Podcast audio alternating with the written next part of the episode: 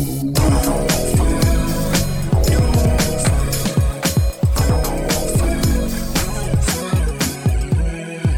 Bonjour, bonsoir à tous, c'est Mehdi Maizy et je suis très heureux de vous retrouver pour un nouvel épisode de No Fun. Généralement, quand on parle de la ville de Bâton Rouge et de ses rappeurs, on pense immédiatement à Boosie Badaz, le légendaire, auquel nous avions d'ailleurs consacré un numéro il y a 3 ans de cela. Pourtant, moment où nous enregistrons, l'album numéro 1 du Billboard devant Post Malone est l'œuvre de Young Boy Never Broke Again, anciennement appelé NBA Youngboy, l'un des ressortissants les plus en vue de la vie de Louisiane et assurément un des jeunes rappeurs les plus influents. Sorti à la fin du mois de septembre, l'album I'm Him de Kevin Gates est lui aussi un succès, c'est maintenant à la 15e place devant le dernier opus d'Ed Sheeran. Il serait donc temps de mettre du respect sur la ville de Bâton Rouge et qui de mieux que Nicolas Pellion, Raphaël Dacruz et Aurélien Chapuis pour ça? Comment allez-vous messieurs? Très bien, ravi d'être La là. forme. Magnifique, forme magnifique, quelle Excellent. belle ville. Eh bien allons-y, alors Bâton Rouge, Jean c'est tout de suite.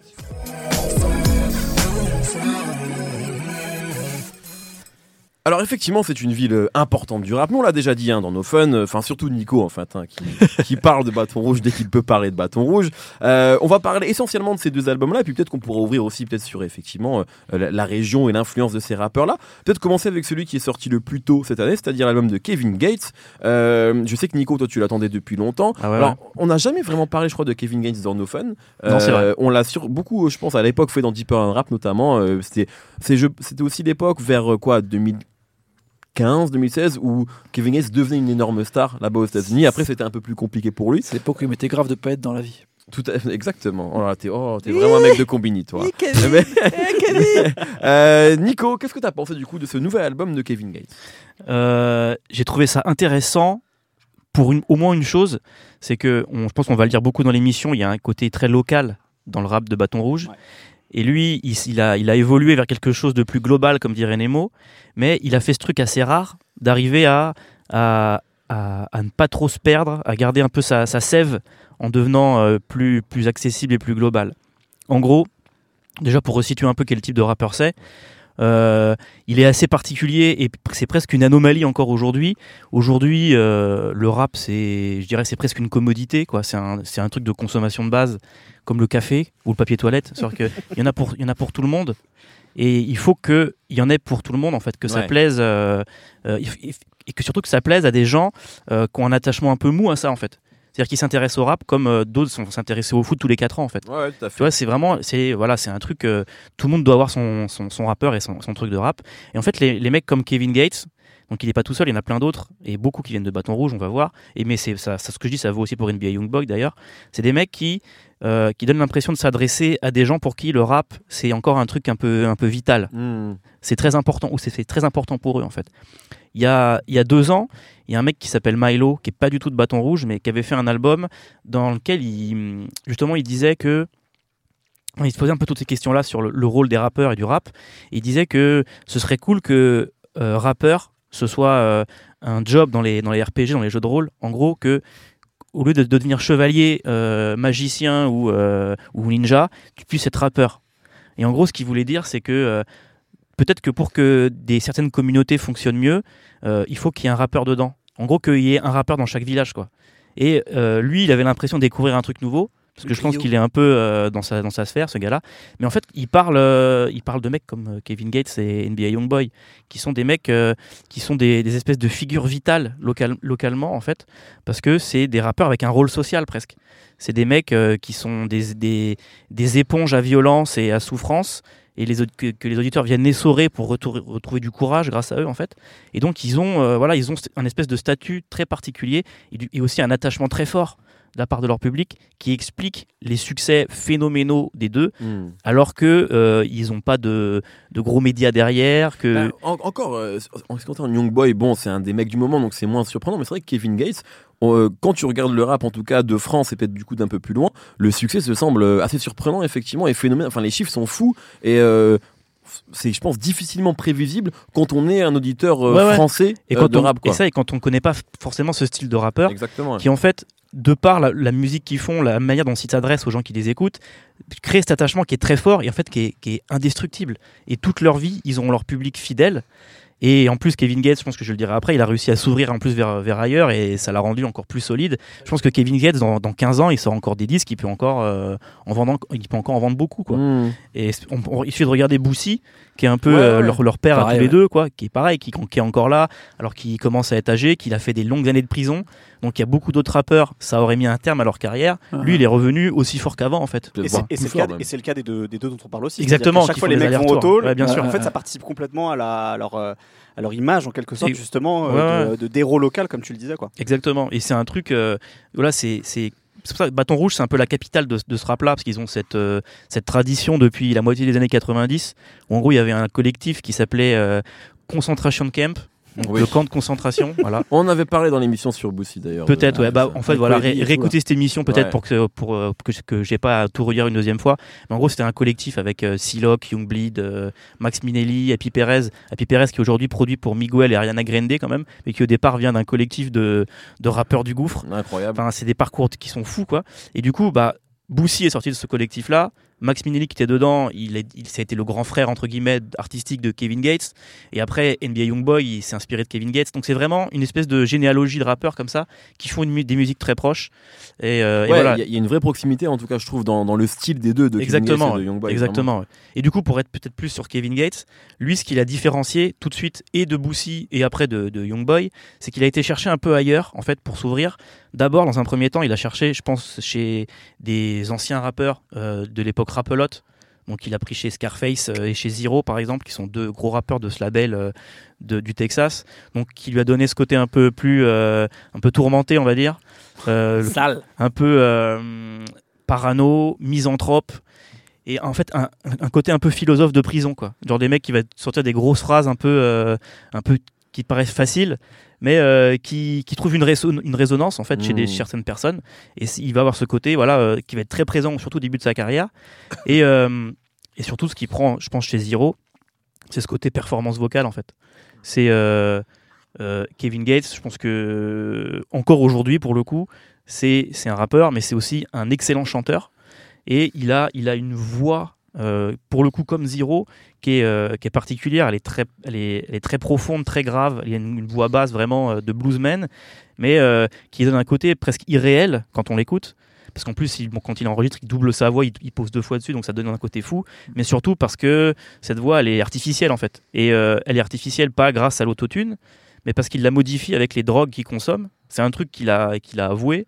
Nous, on l'avait, on a en voix très granuleuse. on en parlait avant l'émission, on l'a, vu avant un concert. euh, on avait fait une interview un peu ratée parce qu'on n'avait pas de son finalement, c'est dommage. Ah ouais, Et du coup, on lui avait posé cette question. On avait, on avait demandé à, à Julien Tribet d'Ikiké de lui poser la question est-ce que c'est vrai que ta voix, tu l'as modifiée en prenant des opiacés? Il avait rigolé en disant que c'était vrai, mais qu'il fallait pas le dire dans l'interview.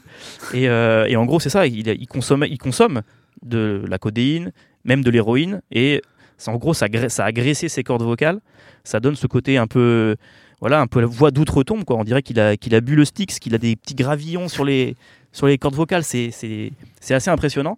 Et c'est souvent un effet qui, qui garde un peu à, à, dessein sur ces titres qui vont être les, les plus nihilistes, genre euh, sur, euh, que ce soit sur la, violence euh, sociale ou sur le destin des gangsters, quoi, ou vraiment les trucs les plus plombants. Je pense que avant, si vous découvrez Kevin Gates, il faut écouter des titres comme MYB, qui était sur Strangers and Fiction, ou alors encore plus ouf, euh, Luca Brasi Speaks, Mhm. Ah là là. qui était sur un album de Starlito, un rappeur qui ressemble un peu à Kevin Gates d'ailleurs. Bah, ils Euh, ont été très proches à un moment d'ailleurs. Oui, ils sont très proches. Et, euh, et donc, du coup, qui était sur l'album d'un autre, mais qui était un solo de Kevin Gates, où pour le coup, tu sentais que là, il avait fait exprès de consommer beaucoup de drogue avant pour que sa voix soit la plus euh, rêche et détruite possible. Elle est carbonisée, quoi. Et en fait, ce morceau, non seulement c'est, je pense, une performance euh, de rappeur euh, qui donne une idée de ce qu'est capable de faire Kevin Gates, mais en plus, ça donne aussi un autre aspect important de sa musique, c'est le passage du rap au chant. Parce qu'en fait, il mélange pas forcément les deux. Aujourd'hui, il le fait un peu, mais au départ, il y avait ce côté, comme il pouvait y avoir chez Zero d'ailleurs, de passer de l'un à l'autre. Et c'est pas pareil. C'est-à-dire qu'il avait ce truc, euh, il pouvait rapper euh, pendant trois minutes euh, de manière hyper, euh, hyper sèche et, et- et costaud. Et d'un seul coup, il y avait une petite explosion comme ça, où il se met à chanter. C'est un peu comme, euh, comme les, les- les poètes de la Grèce antique qui se mettaient à. Qui, qui, en fait, qui, qui récitaient les poèmes et quand, ça, quand il y avait trop d'émotions, ils disaient ben non, là faut chanter maintenant, tu Mhm. vois il faut se libérer de ce qui était lourd dans, ce que, dans, dans le texte pour en, en partant en, en mélodie en fait. Et là, ce morceau-là, c'est genre c'est trois minutes de, de rap euh, dur et il y a juste genre mais genre un tiers de mesure où il y a deux deux petites mélodies chantées, et t'as vraiment l'impression que genre c'est fou. Genre ça y est, toi, il a tout balancé libère, ouais. et il se libère. Et là, ça fait un truc euh, qui fonctionne à chaque fois qu'on l'écoute, je trouve. C'est euh, c'est vraiment vraiment puissant quoi dans ce truc là et c'est un truc qui faisait beaucoup et qui fait moins aujourd'hui parce que du coup il a évolué ce mec là sa musique elle a toujours été un, un peu country dans les dans les Ouais. prods de toute façon tout ce rap y compris Boosie euh, Young Boy il y a ce côté un peu country rap avec euh, les cobels euh, des orgues des des, Très des bluesy, cuivres et tout c'est bluesy les- etc dans- dans- et lui, on sent qu'il s'est intéressé à ces musiques-là au sens large, mais au sens très très très très large. Donc là, je vais évoquer des choses qui font peur. C'est-à-dire que je, il a écouté aussi euh, aussi bien du punk rock que la pop country. Donc ça veut Mmh. dire, et il le dit aussi, hein, que- Blink 182. exactement, il a Ouais. pris des trucs à Blink 182, il a pris des trucs à Taylor Swift. Lifehouse aussi, dans un groupe comme Lifehouse. On faisait Exactement. la blague euh, il y a deux jours avec Bli- avec Raph, mais c'est vrai qu'on dit nous les Français Blink 180. Bah, bien sûr, On fait pas le. On dit Somme, un- Somme c'est un- 41. c'est un groupe de Blink collège. 180. Ah, bah, zéro tout On n'avait pas encore fait d'anglais, nous, à Ouais, cette c'est époque-là. Donc c'est resté. Et, euh, et ouais, et, ce qui est, et du coup, il est devenu plus pop. Et euh, Oui, c'est un truc qu'il a toujours. D'ailleurs, quand on l'avait interviewé il y a 3-4 ans de ça, euh, c'était l'avènement d'Adèle. Et il nous Exactement. qu'il écoutait. On Il lui a dit, parlé que de ça. en ce moment Mm. J'écoute Adèle. Donc Ouais. il a toujours eu ce- cette orientation pop, en fait, cette, inf- cette inspiration pop. exactement. Et ce qu'il vous avait dit pendant cette interview aussi, c'était que pour l'enregistrement de son album euh, Isla, donc euh, qui était son premier gros album en major, qui est sorti donc début euh, 2016, comme euh, il a il a beaucoup écrit en étant en prison, il captait qu'une radio euh, une radio country. Ouais, en fait, c'est les mélodies qui l'avaient plus inspiré Ouais. que le rap quoi. Exactement. ouais. Et du coup, il est devenu une espèce de monstre, enfin une anomalie en fait. Un mec qui à la fois euh, euh, dans la forme fait un truc très pop. Puis il a des refrains hyper addictifs quoi. et des refrains. En fait, ça, il, il travaille beaucoup le- l'espèce de d'imbrication de mélodies en fait, comme peuvent le faire les chanteurs de pop. Mhm. Euh, D'ailleurs, il bosse avec des auteurs pour les refrains. Euh, il a bossé avec Stara sur Isla, et là, c'est un mec Et- qui s'appelle avec Rikolov aussi, il avait bossé. avec Love, exactement. Et là, sur celui-là, il bosse avec Derek Milano, qui est le mec qui a écrit aussi euh, Hot Girl Summer. Donc, un Mhm. mec qui est vraiment mec à la mode, quoi. genre. Ouais. Et du coup, il, voilà, il, il bosse vachement sur ça. Mais en même temps, euh, la texture, enfin, la sève à l'intérieur, ça reste extrêmement violent. Genre euh, trash, ça reste euh, pornographique quand il parle de, de Mhm. sexe et de machin. Ça l'est moins, je trouve, sur cet album. Alors sur celui-là, ça l'est moins, c'est vrai, mais il y a eu des, il y avait- y avait- il y a eu des époques où euh, c'était voilà, il- c'était euh, de la description Ah ouais, pornographique pour les pour les non-voyants quoi. Genre, t'avais- et puis il y avait ce côté genre la mélodie commençait. fétichistes en plus, des fois, c'était très bizarre. Ah, c'était ça. J'ai l'impression qu'il a un fétichisme des pieds, par exemple. Non, mais il a- en fait, il a un fétichisme de tout. Ah, c'est clair. Il t'expliquait que, the que si, que si t'aimes vraiment ta femme, tu peux tout faire avec elle. Alors, il y avait cette chanson qui est géniale, mais genre, au départ, il y a la mélodie, c'est un truc hyper, euh, hyper mielleux, tu vois, tu dis, ah ouais, ça va être un truc un peu un slow, quoi. Là, il te raconte qu'il écarte les fesses de sa femme pour cracher dedans et tout, qu'il regarde le molar couler le long de son corps. Genre, tu sais, c'est vraiment sale. Et c'est un truc, c'est un disque qui est triple platine, tu vois. Ouais, ouais, Donc, c'est vrai. vraiment, euh, et Ça n'a aucun sens. bah, c'est pornographique. Mais, Mais c'est de l'amour. c'est- Pour lui, c'est Ah, de pour lui, c'est de l'amour. love, love, C'est pour lui, c'est de l'amour. Et, euh, et, et d'ailleurs, le personnage, le sa vraie femme, hein, c'est sa vraie femme dont il Ouais, parle. C'est sa femme depuis depuis dix ans. Donc, quand il parle d'une femme dans ses textes, Il c'est de toujours de, la femme, même, ouais. tu vois, que les gens connaissent parce que elle, comme Elle est aussi, temps, euh, elle est aussi euh, boss de son label. En fait, Euh, bossent à deux. Donc, elle est sur son Instagram tout le temps. Tout le monde voit qui c'est. Et du coup, on la connaît euh, bibliquement, sa femme. Je veux dire, Ok. tu sais, grâce à grâce à ses chansons. On a beaucoup d'images Exactement. dans ma tête. Et, euh, et voilà, et même en fait, après, là, je- on a, on a- ça, c'est drôle quand on parle de ça, des trucs un peu sexuels, etc. Mais d'un autre côté, quand il parle qu'il a été choses. un peu réduit à ça, Ouais. que son image, Mais parce qu'il en interview aussi, il en Ouais, joue. il en joue à mort. Mais euh, après, euh, il a gardé le côté euh, plus social, entre guillemets, d'avoir une façon très simple de parler de choses euh, compliquées pour le- les gens euh, à qui il s'adresse. Là, sur, sur I'm Him, par exemple, il il y a un morceau à la fin qui commence où euh, il est en spoken word, il rappe même pas, il dit... est-ce que ça t'est déjà arrivé d'aller au taf avec, euh, pendant trois semaines avec la même chemise alors qu'elle était tachée? Est-ce que ça t'est déjà arrivé euh, qu'on te traite comme un sac à merde? Donc il s'adresse à des gens à qui ça arrive tout le temps en fait. Mmh. et qui, qui l'écoutent et qui se disent putain mais ouais, c'est moi dont il parle et lui- en fait lui il est là il s'énerve il met des coups de poing dans les murs pour eux. Et du coup il- les gens ils ressortent de là et se dire euh, en fait ouais je suis pas tout seul à être comme ça euh. Et euh, c'est parole. il y a un truc un peu apaisant de l'éc- de l'écouter je pense de se dire euh, Bah, il y, a- il y a un- il y a un vrai moteur chez lui, c'est l'adversité, effectivement, où à chaque fois où il parle du fait de, euh, que lui-même, dans sa famille, il a été mis très tôt de côté parce qu'il avait fait des conneries, etc., qu'il a fait de la prison pour, pour jeunes. Donc, euh, ouais, la- l'adversité, c'est vraiment un moteur chez Kevin Gates. Encore plus à partir du moment. En fait, plus, plus il faisait des conneries, plus il racontait des conneries, justement, sur, euh, sur euh, ses relations sexuelles bizarres. Il y avait notamment cette histoire avec sa cousine, euh, par exemple, à une époque. Ouais. Plus, il était, plus il était mis un peu au banc. Et plus en fait, ça, c'est une sorte de décence dans son moteur en fait. Et plus il en jouait. exactement et du coup ça, ça, c'est je pense que là tu as mis le doigt sur euh, Paria. le point central de son truc c'est que tous les trucs négatifs faut que ce soit un moteur faut que ça te fasse avancer. Hmm. Et en fait, les seules fois, parce qu'il y a des moments euh, d'émotion en fait où il pleure, son côté Adèle en fait, euh, c'est c'est toujours pour les, be- les belles choses. Finalement, lui, quand il pleure, c'est quand il parle de ses enfants, de sa femme, qu'il leur fait des déclarations d'amour, euh, genre complètement impudiques, au, au moins aussi impudiques que quand il parle de sexe, qui peuvent paraître, en fait, qui peuvent paraître gênantes, mais euh, en fait, il met des mots sur des choses que tout le monde peut vivre, et lui, il ose le faire, Mmh. tu vois. Donc même dans ces cas-là, même quand c'est des trucs un peu plus jolis, et bah, je pense qu'il y, a- il y a des gens que ça doit, ça doit aider en fait. Enfin, ça, ça doit- qui, doivent se sentir un peu léger d'entendre quelqu'un mettre des mots sur des choses que eux n'osent pas dire. Mm. Et ça explique en fait, voilà, encore une fois, cette espèce d'attachement très fort qu'il a avec les gens Ouais, qui l'écoutent. Et, euh, et voilà. Après, du coup, d'évoluer trop vers euh, la pop et le, la le, le- le country pop, etc. Je pense que c- on arrive peut-être à ce qui va être une limite pour certains sur cet album-là.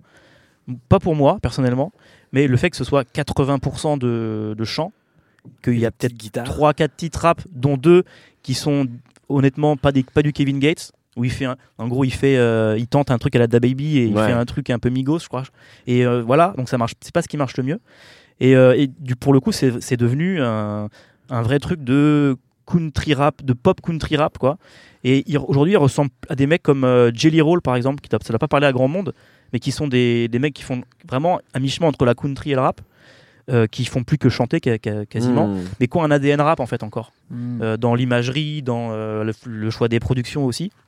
Ça, c'est intéressant, je trouve. là. En fait, on n'en a pas si souvent parlé, mais finalement, là, il y a des ADN super proches entre euh, la vraie country, telle que Ouais, nous, on la connaît pas forcément en France, mais qui existe aux US, euh, de, de d'écorcher vif, en fait. Parce Souvent, que tout les ça, ça vient grands. du blues en fait. Ouais, puis surtout les grandes stars de la country, souvent c'était des, des, des grands débiles, c'était des gens euh, qui, qui, qui Bah, avaient c'était tiré Gucci sur leurs femmes, des mecs qui avaient fini en prison, Bien qui sûr. étaient défoncés Comme les à bluesmen, toutes les en drogues fait. possibles Bien sûr. imaginables.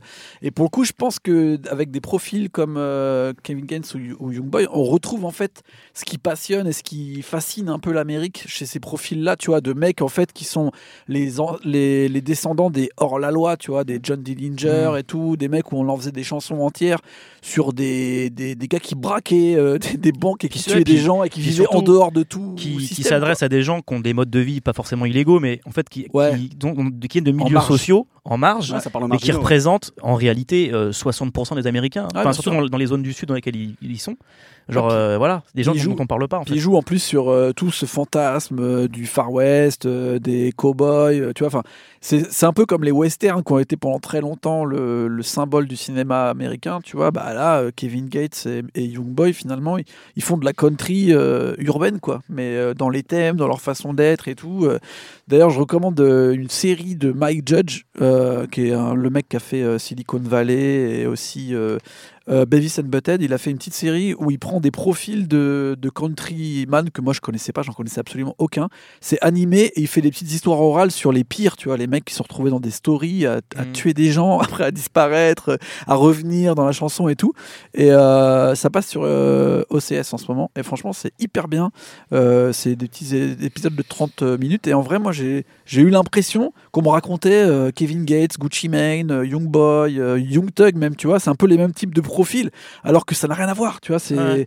c'est des, c'est des rednecks de, de- des années 50, tu vois, mais qui étaient dans les marges d'après-guerre. Des fois, ils ont fait la guerre, des fois, ils ont fait.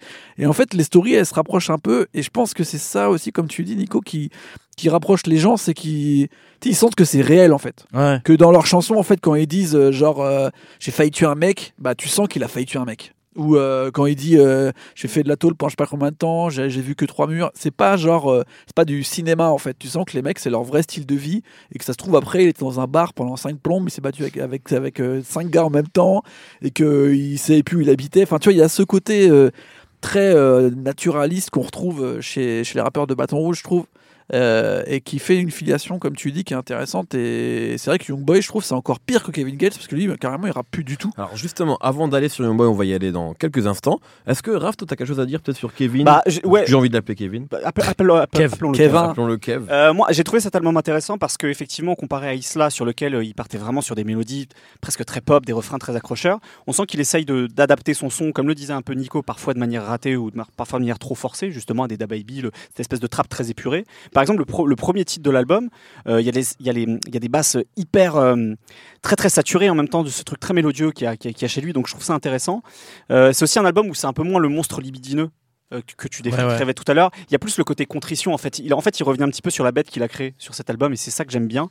Euh, en fait, depuis tout à l'heure, vous, vous, vous, compa- vous comparez ce, ce type de rappeur à des, à des, à des chanteurs de country. Et moi, j'ai essayé de souligner que c'est presque plus des, chanteurs de blues. Enfin, tu parlais aussi de blues Mhm. tout à l'heure, Nico, parce que c'est de la musique passionnelle.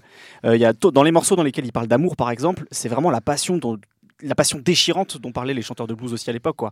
Il y a un morceau sur cet album là qui s'appelle Fatal Attraction, c'est c'est viscéral quoi, c'est-à-dire euh, en fait euh, je suis amoureux de toi mais j'ai envie de te faire du mal, c'est vraiment ça quoi. Donc des fois Ouais. t'as as, l'impression que c'est presque un pervers narcissique euh, Kevin Gates mais euh, mais mais c'est vraiment de la, des sentiments passionnés et ça va jusqu'au effectivement un morceau comme comme Better Me je crois ou quelque chose ou Better for You pardon dans lequel justement il essaye de s'excuser de ses enfants de tout- toutes les conneries qu'il a fait parce que le Mm. problème c'est qu'il fait souvent des allers-retours en prison Kevin Gates qu'il a un comportement parfois franchement immoral mais mais voilà c'est cette musique passionnelle qui est intéressante et puis euh, et puis voilà ce, ce que j'aime bien c'est comment il essaye d'adapter le son pop qu'il avait réussi à créer sur Isla alors je sais qu'entre temps il avait sorti deux mixtapes si je ne dis pas de bêtises ou Ouais, ou- et oui. 3 ou 4 EP et beaucoup voilà de choses. et je, Ouais. je trouve je trouvais que c'était un peu en dessous ou en tout cas qu'il commençait Ouais, à tourner en rond Carrément. et que là il se réinvente un petit peu et je trouve ça intéressant parce que contrairement alors après on va parler de, de Young Boy Never Broke Again mais je trouve que pour le coup il y a plus de pas en avant dans la musique de, de Kevin Gates que, que chez euh, Young Boy euh, dernièrement. Très bien. Alors, revenons sur Nemo, mais restons à Bâton Rouge. Euh, euh, parlons donc de Young Boy. Ah ouais, Never Young Broke Boy. Again, qui effectivement, alors j'ai- ce sentiment-là, moi, c'est-à-dire qu'en fait, avec peut-être ma vision effectivement de mec qui a travaillé ben, avec une plateforme de streaming pendant deux ans et demi, c'est que je voyais euh, les chiffres de Young Boy aux États-Unis, que j'avais l'impression que c'était, enfin l'impression d'ailleurs, je crois que c'est une réalité, que c'est déjà une énorme star là-bas. Et l'impression que chez nous, alors peut-être que c'est parce que je, je traîne moins avec des vingtenaires maintenant, parce que je n'ai plus leur âge, mais l'impression que chez nous c'était pas aussi gros que là-bas et qu'- qu'on avait peut-être un peu de, euh, peut-être qu'on un peu de temps à prendre le train en marche justement euh, sur Young Boy, alors que là-bas c'est déjà euh, largement installé en fait. Ouais, c'est sûr. et, et d'ailleurs, enfin, je, je crois que je te l'avais dit, ça des mots, mais Booba, qui est toujours très à l'affût, Ouais. me disait que son, en début d'année, que son rappeur préféré du moment, enfin du, moment depuis quelques années, c'était clairement Young Boy, tu vois, Mm. de très loin. Et sûrement parce qu'il est là-bas et que lui, du coup, il a peut-être des, enfin, les retours euh, de, Ah, de Carré, en fait, je pense. pas. euh, Ouais, dans et tout, ça doit tourner. vraiment l'impression que là-bas c'était déjà euh, une énorme star, là où Mhm. chez nous ça prenait peut-être un peu plus de temps. Ouais. Euh, toi je sais que tu le suis euh, depuis, depuis longtemps. Mhm. Qu'est-ce que, ben, déjà peut-être, euh, qu'est-ce que tu penses de lui plus largement? Qu'est-ce qu'il apporte? Et qu'est-ce que tu as pensé de ce dernier projet qui, donc on le rappelle, est un énorme carton, hein, enfin, qui a fait un énorme démarrage aux États-Unis? Ouais, bah Young Boy pour moi en fait on dit souvent, tu vois, on parle de rappeurs comme Kevin Gates ou Young Thug ou même Gucci Mane, souvent ils ont des en fait, c'est des rappeurs au long cours qui font souvent des morceaux euh, avec des couplets qui durent des plombes. Euh, à un moment, ils trouvent une façon de le rendre un peu plus pop, comme euh, Kevin Gates a pu le faire. Mais il y a toujours un côté très euh, difficile d'accès, on va dire, Ouais. de premier abord, avec Ouais. tous ces rappeurs-là, En fait, tu vois. quand Même tu- Young Thug, il y, a- il y a cinq morceaux dans un seul, enfin, tu vois. Moi, je trouve que tu vois, quand, quand tu es moins au fait de ces rappeurs-là, ce qui est, ce qui est un peu moins mon cas maintenant sur Kevin Gates, mais ce qui était en- encore un peu le cas sur Young Boy, Mm. t'as l'impression que tout. Enfin, t'as, t'as vraiment cette réaction de gros con en mode Oh, tout se ressemble. Ouais. Peut-être parce que justement, c'est pas les mêmes codes que genre le rap du moment. Non, c'est Et sûr. du coup, t'as l'impression que c'est un long, une longue, un long morceau. Et en fait, quand tu rentres dedans, évidemment que c'est pas le cas. Mais tu peux avoir ce sentiment-là. de base, je pense. Mais moi, ce que je trouve intéressant justement avec Young Boy, c'est un petit peu comme a pu faire euh, Gunna ou Lil Baby Atlanta et tout, c'est qu'il a pris une formule il en a gardé euh, 10%, ce qu'il trouvait le plus fou, et il l'a décliné euh, à fond. C'est-à-dire qu'il va prendre un gimmick d'un morceau de Young Thug ou d'un morceau de Gucci Mane, un truc que lui il va faire sur quatre mesures, lui il va le faire sur un morceau entier. Et en fait, ça rentre tellement dans ta tête, c'est tellement une façon euh, efficace, comme si c'était une, euh, tu sais, les trois notes d'une musique de pub, tu vois, un truc, euh, ça rentre tellement dans ta tête qu'après tu peux, enfin, tu peux pas aller contre ce truc. Moi, je trouve qu'il est trop fort là-dessus. Euh, souvent, il y a des gens qui l'ont toujours comparé, qui disent ouais, il prenait le truc à Kodak Black, il prenait le truc à Kevin Gates. Moi, je trouve justement, il a trouvé la façon de rendre tout ça le plus accessible possible. C'est-à-dire que tu l'écoutes dans n'importe quelle condition, ça passe. C'est pas, euh, tu vois, c'est pas. Il fait jamais le morceau où tu vas te dire putain, il a changé la musique. Mais en fait, il fait des morceaux au long cours où souvent il est tout seul, il a besoin de personne, il est euh, invité par personne. Même les producteurs, à chaque fois, c'est souvent des inconnus. Et pourtant, il arrive à t'en sortir la meilleure musique, tu vois. Moi, je trouve il a un truc, bah, comme je disais un petit peu avant, comme les mecs de country, tu vois, où c'est tellement réel dans la façon qu'il a de le dire. Tu vois, même par rapport à Kodak Black, Kodak Black, c'est un peu codé. Je pense quand tu rentres pas dedans et quand tu connais pas bien le rappeur, à part deux trois morceaux qui sont faciles d'accès, le reste c'est incompréhensible Mm. pour 90% des gens. Bah, Young Boy, il va prendre ce qui est un peu plus intéressant de Kodak Black Et Qui bosse avec les mêmes producteurs en plus. Ouais, ils, ont, Double A, non, mais ils Double étaient assez proches, euh, on va dire, dans les sonorités au départ, tu vois. Euh, je trouve que Youngboy, il va le rendre beaucoup plus attractif et beaucoup plus facile d'accès. Il a des tubes en puissance quasiment sans arrêt, en fait. Et moi, je trouve sur un album comme euh, le dernier, peut-être que c'est le moment où les gens commencent à s'en rendre compte vraiment, parce qu'il a eu un peu plus d'exposition, il a eu des histoires avec des fusillades, machin, donc ça forcément, tout de suite, TMZ, c'est le feu, tout le monde commence à regarder un peu plus le mec.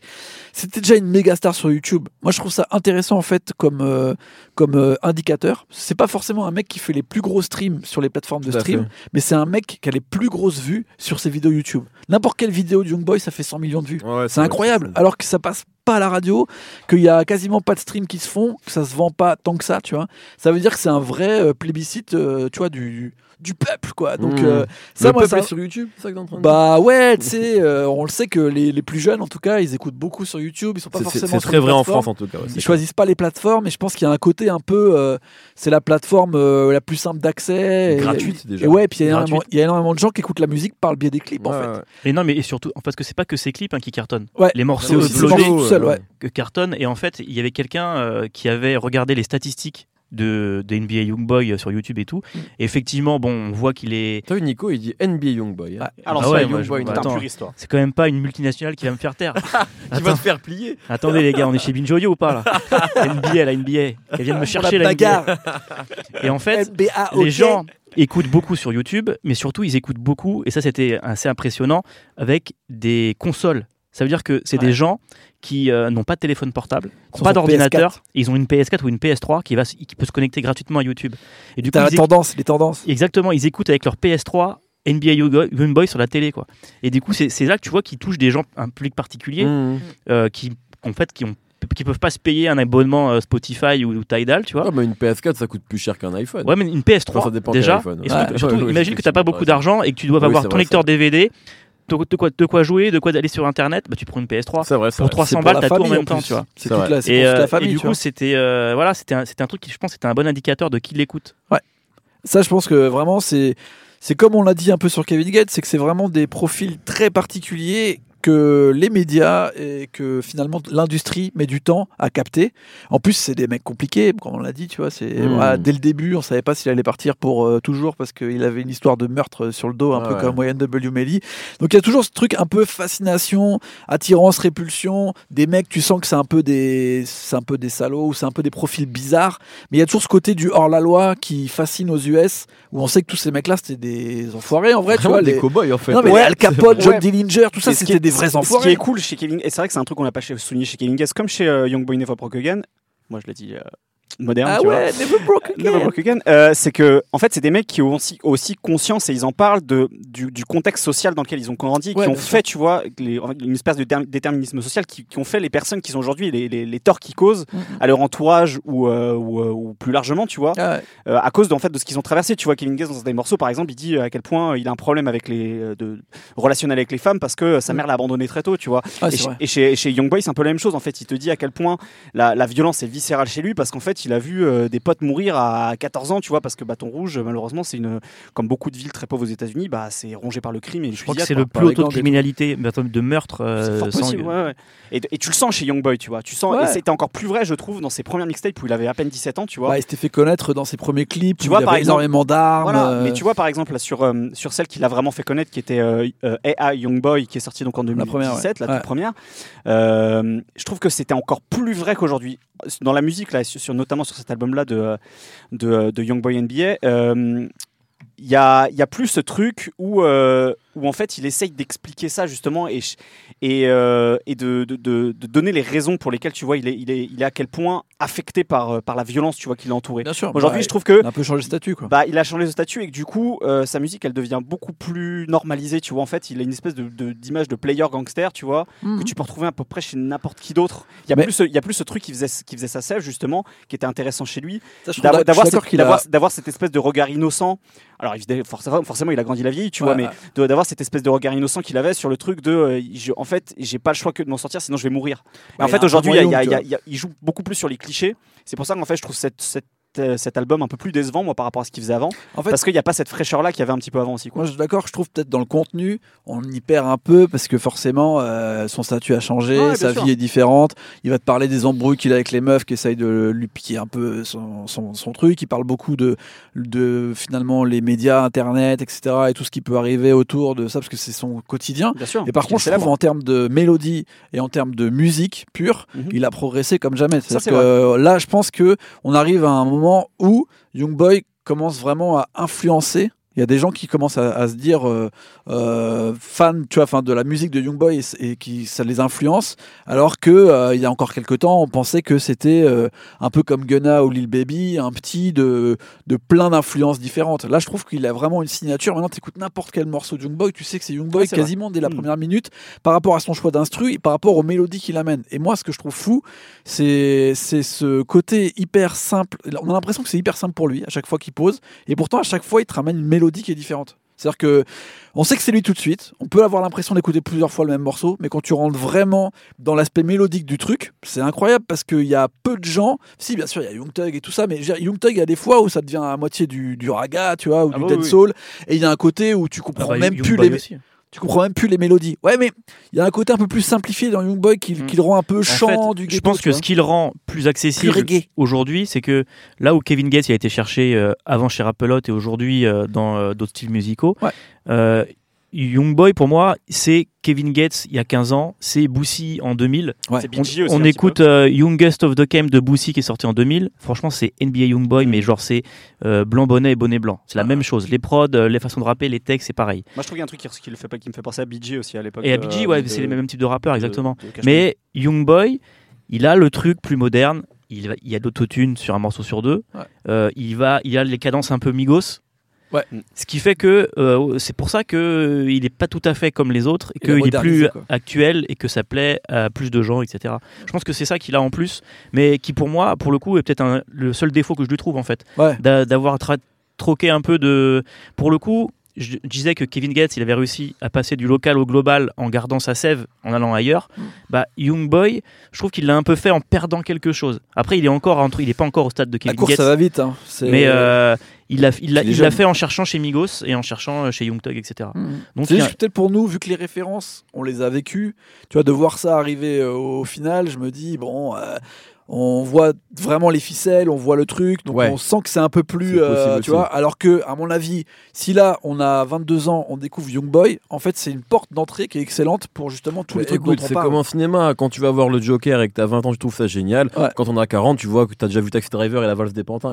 Voilà. Non mais c'est un peu vrai. ça, un peu Bah, ça. au final, Ce qui euh, n'enlève rien à Joker, c'est un bon film. Ouais, mais du coup, je nous on est là, on est là pour critiquer le, truc. On n'est pas là pour dire. euh, non, je dis pas, mais je veux dire, la musique, c'est un cycle de toute façon. Et nous, à un moment, on a dû se retrouver à 22 ans dire, euh, Ouah, ça c'est vraiment exceptionnel. Alors qu'en fait, t'avais des vieux de 40 ans qui nous auraient dit, ouais, mais ils ont tout piqué à Public Ah, parce que Enemy. les vieux- Ouais, mais je veux Tu vois dire ce que je 40 veux ans, ouais, mais je vois ce que tu veux dire. Eh, j'ai 40 ans maintenant, les mecs.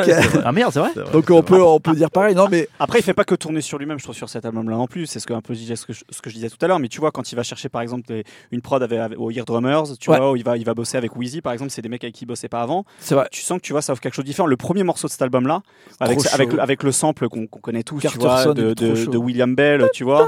Voilà, c'est tellement travaillé différemment. Ouais. C'est travaillé justement de manière très blues et pas soul, tu vois. Mm. Ce morceau-là, enfin, il me, il me met une baffe. Je l'écoute en boucle. Vraiment, Ah, c'est de, de cet album-là, je le trouve incroyable. et je trouve que ce qu'il ce qu'il fait dessus, en plus, lui, voca- vocalement, tu vois, en termes de perf, c'est c'est superbe, quoi. Il y a un autre morceau dans le même genre qui s'appelle Make No Sense où je trouve qu'il a, il a trouvé des rythmiques qui étaient un peu différentes. Il a modernisé des styles euh, de rap que moi je kiffais de, de fou et il les rend en fait euh, vraiment actuels pour, pour les nouvelles générations. Moi je trouve que c'est vraiment un passeur euh, excellent et moins compliqué à mon avis à comprendre et à décrypter qu'un Kodak Black ou que même un, un mec comme ça quoi, je pense. Très bien, merci. Alors, avant de passer aux questions des auditeurs, parce qu'on Ah, Euh, Est-ce qu'on peut du coup résumer en disant que ce ne sont pas des projets définitifs de rappeurs mais qui sont intéressants Non. ouais, qui sont Euh, bons tous voilà. les deux. C'est Ouais, des- ouais. c'est des deux bons projets Ouais, de deux sûr, ouais. rappeurs importants en tout cas du moment. En vrai Et si on connaît euh, pas de les deux rappeurs c'est une, bonne C'est euh, bête- façon de, de euh, un peu Très moderne, bien. quoi.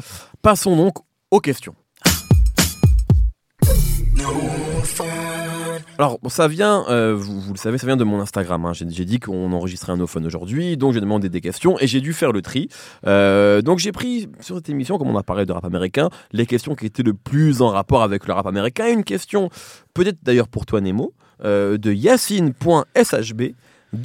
DaBaby et Lil TJ, étoile montante ou filante? Alors derrière ce, Ah. ce titre de Libération, euh, il y a une vraie question. Qu'en penses-tu, Nemo? Euh, Déjà, bah, déjà, on c'est peut deux, pas les mettre sur deux le même- profils ouais, complètement voilà, différents. Tout à fait. Euh, Lil TJ, c'est un peu la nouvelle génération de New York et tout, donc on est vraiment sur euh, des profils que je trouve un peu étranges entre très- en- euh, vraiment une grosse influence anglaise que on sent dans la, dans la scène un peu new-yorkaise, euh, un délire un peu euh, grime nouveau là avec des profils à la Giggs, euh, etc. Enfin, qui est assez intéressante. Plus tout le côté Chicago euh, mélangé au mixeur. Donc euh, c'est très musical. Qui a déjà chez les Anglais en fait. Bien sûr. Bah, en fait, c'est la drill euh, de Ouais. Chicago qui est passée par les Anglais et qui revient dans le New York. Je trouve ça assez passionnant comme, euh, comme esprit. Pour le coup, ça donne un mélange de euh, Lil Durk et Giggs. C'est très étrange. Et Lil TJ, bah, pour l'instant, c'est tôt, mais son album, il, franchement, il est, il est très réussi. Je trouve justement que les featuring, il y a un remix avec Lil Wayne, je crois, un autre avec Lil Durk. Tu te rends compte que le mec, il tient la route, alors qu'en face, il a quand même des gars qui ont inventé un style musical presque. Donc, c'est plutôt cool. Et après, bon, c'est chaud, à mon avis, de juger tout de suite. Ouais, Là où. Là où DaBaby, on a déjà un peu plus de retour. Parce que pour moi, c'est le gagnant de 2019. Le mec est incroyable parce qu'il a gagné sur plusieurs tableaux. Il a gagné sur un tableau musical parce que pour moi, il a remodelé euh, en gros euh, ce qu'on avait bien aimé chez Migos par exemple. Il en a refait une formule euh, plus, euh, je sais pas comment dire. En fait, on a l'impression que c'est comme si t'écoutais Migos, mais tu sais, dans ta voiture, et t'as fermé toutes les fenêtres, et t'entends juste l'instru de la voiture, et t'as un mec qui arrive devant et qui veut t'enculer. Et là, je vais te défoncer Ouais, et tout. ouais, et il t'as juste un truc il Ouais, il, veut te, il veut te bouffer, il veut te manger. Donc DaBaby, pour moi, c'est ça. En plus du côté très cartoon qu'on Mhm. aimait bien chez Buster Rhymes, chez Redman, où dans ses clips, on retrouve un peu l'énergie de- des blagues avec des gros yeux. euh, il joue un mec qui est à moitié violent et en même temps, il est drôle. Moi, je trouve qu'il y, a- il y a une grosse différence entre DaBaby et plein de jeunes talents, jeunes rappeurs de ces dernières années qu'on a vus et qu'on voit peut-être moins maintenant. Il est pas Euh, jeune. Pardon? Déjà, il est pas jeune. C'est ça, on a Oui, dit. oui, mais en tout cas, on va dire que beaucoup de gens l'ont découvert Ouais, bien sûr, euh, bien sûr. ces derniers temps, mais effectivement, ça peut jouer. Mais déjà, enfin, c'est que c'est un bête de rappeur en fait. Ouais. Et, et- Techniquement, et- il ah balèze. ouais, et en fait, Ouais. non, mais c'est mine de rien, c'est c'est bateau de dire ça. ça Mais c'est quand même la différence, enfin, je sais pas, entre lui et je sais pas, Blueface, tu vois, ou Mm. plein, plein, plein de mecs en fait ces dernières années qui ont fait des bons morceaux, mais qui, qui étaient quand même. Des... Et moi, je sais pas, il y a pas tant, tant d'exemples de ça, de rappeurs qui ont duré et qui sont juste pas des bons rappeurs en fait, tu vois. Je pense, j'ai l'impression Ah que oui. quand t'es une escroquerie, au bout d'un moment, ça sent, commence ouais. à se voir et que ça ne dure pas. Et, et DaBaby, pour le coup, après, on sait pas ce qui peut lui arriver. J'espère qu'il va pas lui arriver de, enfin, que sa carrière va bien se passer. Ouais, ouais. Mais tu sens que c'est costaud, quoi. Ah, c'est un winner. En plus, il a un certain charisme. Il s'est quand même construit sur une réputation un peu de bagarreur, mais genre les mecs Ouais, viennent le vraiment, chercher ouais. et ils leur cassent la gueule. Bah, c'est, ouais, euh, il y a- un c'est peu- il y a un jamais lui côté qui cherche bénache l'emmerde. là-dessus. Il y a un C'est côté pas lui qui cherche la merde, ouais. tu vois. C'est genre les mecs viennent le chercher et ils repartent euh, Ouais, sans- Et en sans même temps, il arrive à tourner ça en dérision, Ouais. tu vois. Pour en Bah, faire des blagues. Exactement. Et en fait, c'est ce grand mélange de genre je suis très violent, mais en même temps je suis très drôle, qui fait que pour Ah, moi bah, c'est c'est un ça, à la Busta. Hein. Il a, ouais, puis il a Ouais, tout ouais. compris en fait euh, au comment bosser sur les réseaux en ce moment et en plus faire un featuring sur le remix de Lizzo, sur le remix de Lil Nas X avec J Cole et en même temps être euh, euh, sur son truc avec euh, Offset etc et tout le temps avoir un truc qui se tient, c'est très très difficile et lui il le fait en très peu de temps en fait et on dirait qu'il le fait facilement, genre il se prend même pas la tête, c'est simple. Donc pour moi DaBaby ouais s'il arrive à faire exactement ce qu'il a fait sur cette année, la même course sur l'année prochaine et l'année suivante. Euh, c'est possiblement du Migos euh, avec un autre style, mais il peut rester, il peut devenir Ah, un là, Quavo, un Offset il euh, qui à reste trouver son style, des gens. son style musical en bossant avec. euh, Merde, j'ai oublié son nom. Bref, un, produ- un producteur avec qui il bosse très régulièrement. Tu Ouais. le disais sur ce côté cartoon, justement, Ouais. dans des espèces de basses très mises en avant, tu vois, des, des mélodies très épurées, très simples, les tung tung tung, tu vois. Des, des fois, Et- tu peux avoir que ça dans les morceaux. Et ça marche vachement sur ce côté, justement, très cartoonesque, avec cette petite nuance, mais ce qui lui fait son identité musicale, quoi. Et souvent, c'est des mélodies assez compliquées. Avec Jetson- les basses, Jetson des trucs voilà, qui montent, qui redescendent et tout. C'est Ouais. pas si euh, enfin facile Non, et un sûr. peu euh, gadget qu'on pourrait le penser à la première écoute. Alors on est, merci euh, messieurs. Alors on a eu beaucoup, je pense qu'on va reprendre encore, il y avait beaucoup de questions, on a déjà beaucoup parlé, donc on va reprendre encore une. Euh, on a beaucoup de questions sur nos albums préférés des années- de la décennie, etc. On va faire une dernière émission de l'année euh, où je pense on va revenir un petit peu sur tout ça. On sera ivre. Oh, bah, probablement, parce qu'il y a aussi but. une question est-ce que les No Fun Club vont revenir? Et là, je pense qu'on sera en direct et que j'aimerais, bon, il faut qu'on en parle avec Mitch, mais que ça dure longtemps, qu'on soit en direct et qu'on fasse nos awards de, de la décennie, euh, le, le, le gimmick de, de la décennie, on va tout faire. hein. Les 150 meilleurs albums de la décennie. tu m'étonnes, c'est la merde. Voilà, donc on va, on va. Non mais il faudra qu'on se mette d'accord nous en interne sur qui est-ce qu'on met, quelle catégorie. Je pense qu'on on bossera, c'est notre prochain chantier. Mais du coup, une question qui, qu'on aurait pourra peut-être se poser aussi euh, lors de cette émission-là. Question de Eliane MM. NM52, pardon. Pensez-vous que le run de Drake est bientôt fini et qui pourrait prendre sa place? Et je l'ai Déjà pas mis là, mais il disait, euh, euh, je pense à Travis Scott, parce que c'est vrai que Ah, si on revient sur cette décennie-là, bon, enfin, peu importe ce qu'on pense des albums, etc. C'est vrai. vrai que Drake est numéro Drake 1 était dès qu'il sort un morceau, il est numéro 1 Voilà, donc il y a- y, ce truc-là, et puis c'est vrai que ce run dure longtemps. Ça qui est quand même assez étonnant, c'est la, la longévité de cette toute puissance de ce rappeur-là. Est-ce que vous pensez que ça va durer? Euh, Et qui pourrait éventuellement prendre cette place-là. Est-ce qu'il va Euh, déjà dépasser son Blueprint 3 bah, C'est vrai que Blueprint 3, c'est un peu la fin du. En vrai, les deux derniers albums, vous les avez, vous les avez vraiment Non. aimés Vous les écoutez non, encore mais on s'est déjà, po- on s'est déjà Après, posé cette question-là. Ouais, mais on, voilà. on parle juste de, la, du run de Drake en termes Ouais. de. Bah, Pour moi, c'est de, fini. de succès. Moi, je pense que c'est fini aussi. Non, mais après, ça dépend de quoi on parle. de quoi on parle. ça Le succès, euh, je veux dire, tu sais, euh, Lionel Richie, il existe encore, tu vois. Ça marche moins. Non, mais je veux dire, Lionel Richie sur un album, c'est pas numéro 1 du Billboard. C'est ça que je veux dire. Je pense que là, même indépendamment du numéro 1, tu vois, Money in the Grave, par exemple, tu vas en club euh, rap, oui. ouais, je sors un peu malgré mon âge. On l'a entendu en première partie de Summer Walker. Exactement, le morceau il joue. On a même entendu, pire que ça, on a entendu le morceau euh, qu'il a ressorti là, qui était un freestyle qu'il avait fait l'an dernier pour la sortie du Scorpion. Ah ouais, ouais, Justement, il prend l'accent behind bars, exactement. Euh, et même ça, en fait, c'est joué en club. Tu vois, donc Ouais. c'est ça dont je parle, c'est qu'en fait, il reste encore important. J'ai l'impression dans la culture rap, euh, il a encore, il y a une hégémonie de Drake, tu vois, qui est encore présente, tu vois, alors que voilà, il y a- d'autres rappeurs très importants de cette décennie. Bah, C'est Iron Man quoi. Franchement, Jay-Z, entre euh, Kingdom Come et Blueprint 3, tu vois, il avait toujours cette aura euh, très importante. On Ouais. attendait, tu vois, ce qui se Ouais, passait, ouais. mais il était euh, à demi de, de ce qu'il était capable de faire les, les années précédentes. Donc je pense que Drake, que vous malheureusement. pensez là- qu'on est là pour Ouais, Drake moi, Ah, son après. prime Ouais, je Ouais, pense on qu'on est est là. là. hein. Ouais, ouais, Ok. carrément. Donc pour vous, c'est bientôt fini. Ah ouais, c'est Bah, en tout cas, artistiquement, ça m'a, je trouve ça plus intéressant. Ah bah non, il se renouvelle plus. Enfin, il n'y a, il y a plus- rien. C'est Michael Jackson Rock. With You. Mais moi, je me pose la question. Moi, j'ai quand même l'impression que après, c'est vrai qu'il n'y avait pas le streaming à l'époque de Jay Z et c'était pas donc on- la question peut se poser. mais les ventes étaient importantes. C'est vrai, mais je me pose, je me dis, est-ce que ça va vraiment s'arrêter en fait? Moi, je suis entièrement d'accord avec vous sur le, le jugement que vous faites sur les albums, même si moi, je, je peux réécouter certains morceaux parce que je les aime bien. Mais j'ai l'impression que quoi qu'il fasse, Bah, il fait des coups. Il arrive, à, marche, en il fait, arrive à sortir des singles, il Mais fait surtout- des coups, mais bon. Est-ce que vous pensez que Drake pourrait faire un fort fortifort bah, laissons-lui le temps quand même. Non mais je veux dire, est-ce que tu le Laisse-lui vois temps il a tromper 18 sa ans, femme. Ouais, je sais, mais est-ce que, tu... Il y a le temps encore pour est-ce tout que ça. tu le vois faire Peut-être. un Bah, album ah oui. de ce Est-ce type est-ce qu'en un jour est-ce qu'en attends, 2003, il fait tu comme Jay-Z. Non, mais est-ce qu'en ouais. 2003, ça de Jay-Z. Ouais, exactement. Ouais, Jay-Z, moi, je me disais toujours à un moment, il va être capable de le faire parce que Quand il faisait Big Pimpin, là, tu te disais, lui, je pense qu'il va faire un jour, il va album. faire une séance de psychanalyse sur 10.